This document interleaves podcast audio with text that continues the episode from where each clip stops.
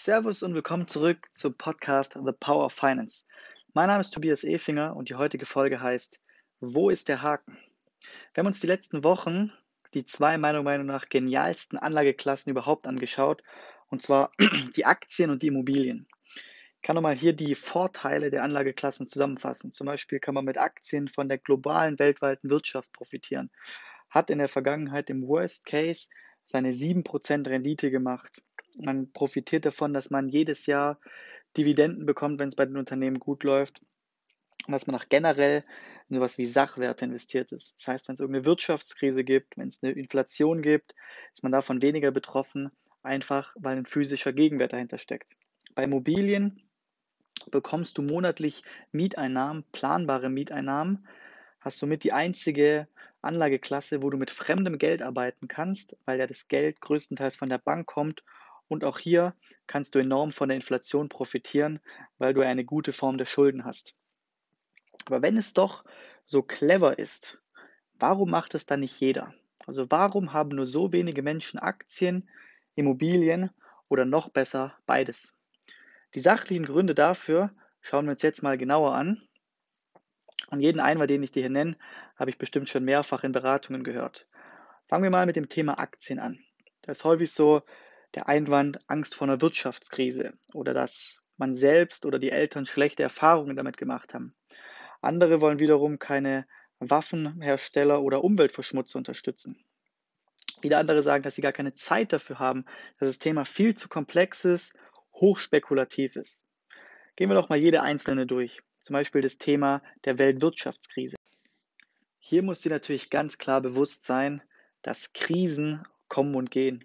Es gab schon Weltkriege, Wirtschaftskrisen, Ölkrisen, den Terror wie 9-11, aktuell Corona und, und, und.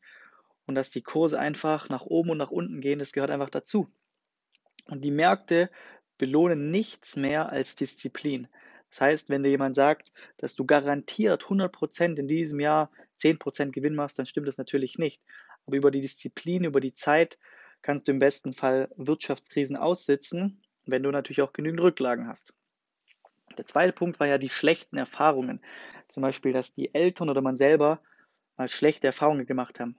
Es liegt aber meistens daran, dass entweder wieder zu wenig Zeit mitgebracht wurde oder dass nur auf ein einzelnes Unternehmen oder wenige Unternehmen gesetzt wurde. Und für jeden, der schlechte Erfahrungen gemacht hat, kenne ich bestimmt fünf Leute, die gute Erfahrungen gemacht haben. Dann das Thema, dass man keine Waffenhersteller und Umweltverschmutzer unterstützen möchte, was ich sehr gut nachvollziehen kann. Hier gibt es mittlerweile sehr viele nachhaltige Fonds, die genau diese Unternehmen herausfiltern, dass man eben nicht Waffenhersteller unterstützt, wenn man das nicht möchte. Dann der nächste Grund war zum Beispiel, dass man keine Zeit dafür hat und das finde ich somit eigentlich den schlechtesten Grund, es nicht zu tun von allen. Weil viele arbeiten acht, neun Stunden pro Tag für Geld, aber wollen nicht mal eine Stunde im Monat damit beschäftigen, was sie denn mit ihrem Geld anstellen können. Ich zum Beispiel schaue nur, keine Ahnung, ein paar Mal im Jahr in meine Aktien rein, wie die stehen, was kein Zeitaufwand von 30 Minuten pro Monat ist. Nächster Grund war ja, dass es so hochkomplex ist. Da kann ich einfach mal auf meine Folge und eine Podcast-Folge Keep It Simple verweisen. Man muss definitiv kein Professor sein, ähm, um eine gute Geldanlage zu haben. Dann würde irgendwas falsch laufen. Man muss einfach nur ein paar Meta-Regeln beachten und dann läuft es auch. Kann ich zum Beispiel auf die sieben Regeln, die goldenen sieben Regeln der Geldanlage verweisen. Dann der nächste Punkt ist ja, dass es hochspekulativ ist. Und auch hier muss ich auf jeden Fall widersprechen. Zum Beispiel Bitcoin sind hochspekulativ oder Fußballwetten.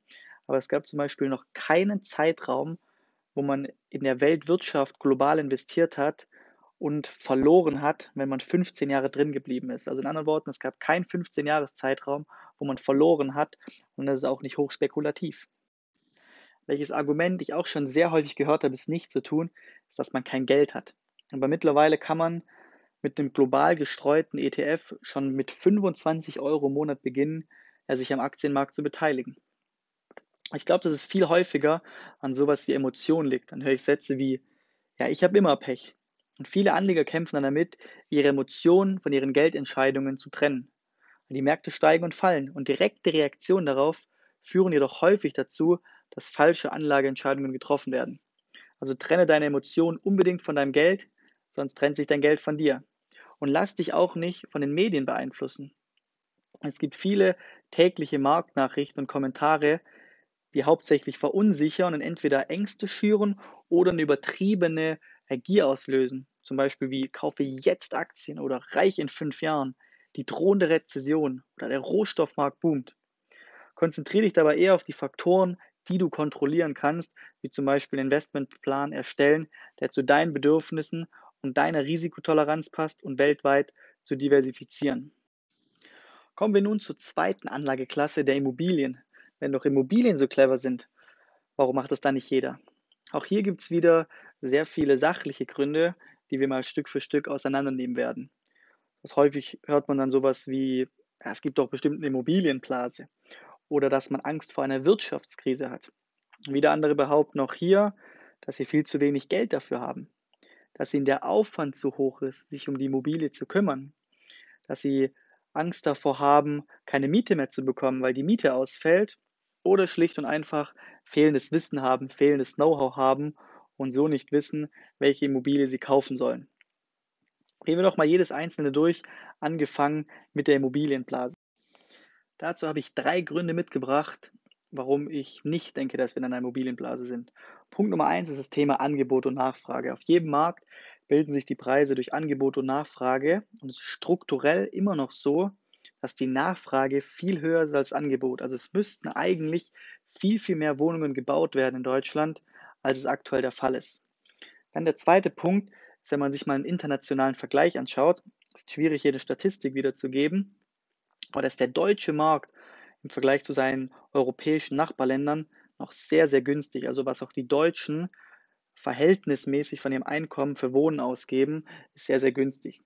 Und der dritte Punkt ist, dass es ja eigentlich gar keinen einheitlichen Immobilienmarkt gibt. Also man kann den Münchner Immobilienmarkt nicht mit dem Hamburger Immobilienmarkt und auch nicht mit Dresden vergleichen.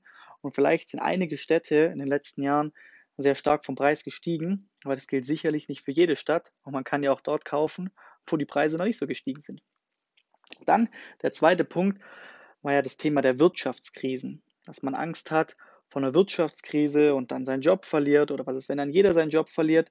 Aber auch hier, das hatte ich schon in einer Folge angesprochen, ist ein Wohnen ein absolutes Grundbedürfnis. Also nach der Grund, äh, Bedürfnispyramide von Maslow geben die Leute sehr, sehr spät erst das Wohnen auf und viel eher vielleicht das Reisen. Und dann ist man immer noch in einem Sachwert investiert. Das heißt, es gibt ja auch Wirtschaftskrisen, wo eine Währung zerfällt oder wo es zu einer hohen Inflation kommt. Und da sind Immobilien wieder besonders sicher. Dann der nächste Punkt ist, dass es ähm, ein sehr hoher Aufwand ist.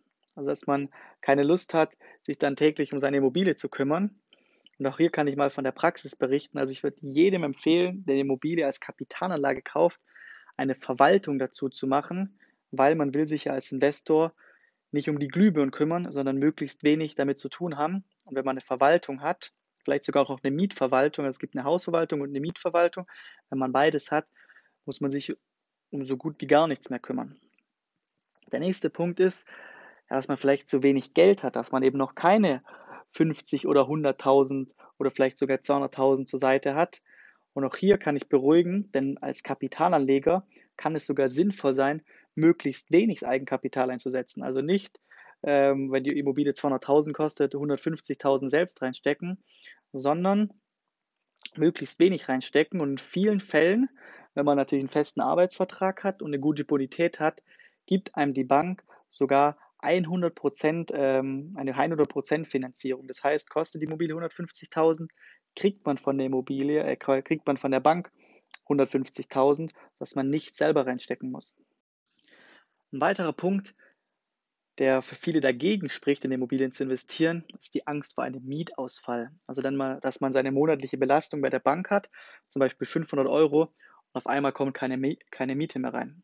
Und auch hier habe ich zwei Gründe, die vielleicht dagegen sprechen. Und zwar auch wieder das Thema Angebot und Nachfrage, dass es einfach mittlerweile so viel mehr Nachfrage gibt nach Wohnraum, dass wenn man eine Wohnung irgendwo reinstellt, wahrscheinlich 10, 15 Interessenten innerhalb eines Tages hat.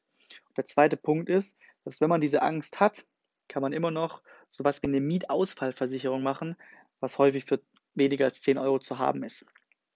Dann als letzten Punkt ist noch das äh, fehlende Know-how zu nennen. Also in welche Immobilie soll man investieren, in welcher Lage. Und hier kann ich dir auf jeden Fall empfehlen, dass du dir da Hilfe suchst, dass du dann schon dich so gut auskennst, dass du die richtigen Fragen stellen kannst und den anderen noch kontrollieren kannst, ob der Ahnung hat von dem, was er sagt, aber nicht auf die Idee kommst, nach deiner Arbeit jeden Tag noch fünf Stunden auf ImmoScout zu schauen und nach Immobilien äh, zu durchsuchen, weil der Immobilienmarkt ist mittlerweile so schnell geworden. Das heißt, wenn da eine sehr gute Immobilie drin ist, ist die wahrscheinlich auch in kurzer Zeit weg. Und wenn die ein halbes Jahr auf so einer Plattform ist und noch nicht gekauft wurde, dann weißt du auch, warum die noch nicht gekauft wurde.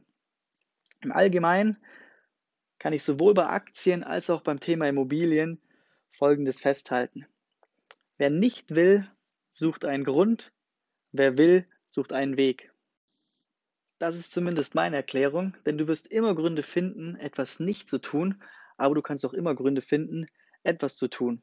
Deswegen ist es meine Begründung, warum wir in Deutschland so eine geringe Aktienquote haben und warum so wenige Leute Immobilien haben, eher das fehlende Problembewusstsein, eine fehlende Finanzbildung und ein Kopfproblem. Also, ja, wo ist denn der Haken? Und meistens ist der Haken eher nur in deinem Kopf. Denn du kannst 100 Gründe, hatte ich ja schon gesagt, gegen Aktien und Immobilien suchen. Aber dann stelle ich dir mal nur eine Gegenfrage. Ja, was ist die Alternative? Lotto spielen? Aufs Erbe hoffen? Das Geld unter das Kopfkissen legen? Nichts tun? Klar, das kannst du alles machen. Du wirst sicherlich am besten wissen, was gut für dich ist. Du kannst aber auch Strategien wählen, die nachweislich funktionieren. Da liegt die Entscheidung ganz bei dir. Das soll es für heute gewesen sein. Wenn dir weitere Gründe einfallen, etwas nicht zu tun, kannst du mir diese gerne schreiben. In dem Sinne, liebe Grüße und bis bald. Dein Tobias.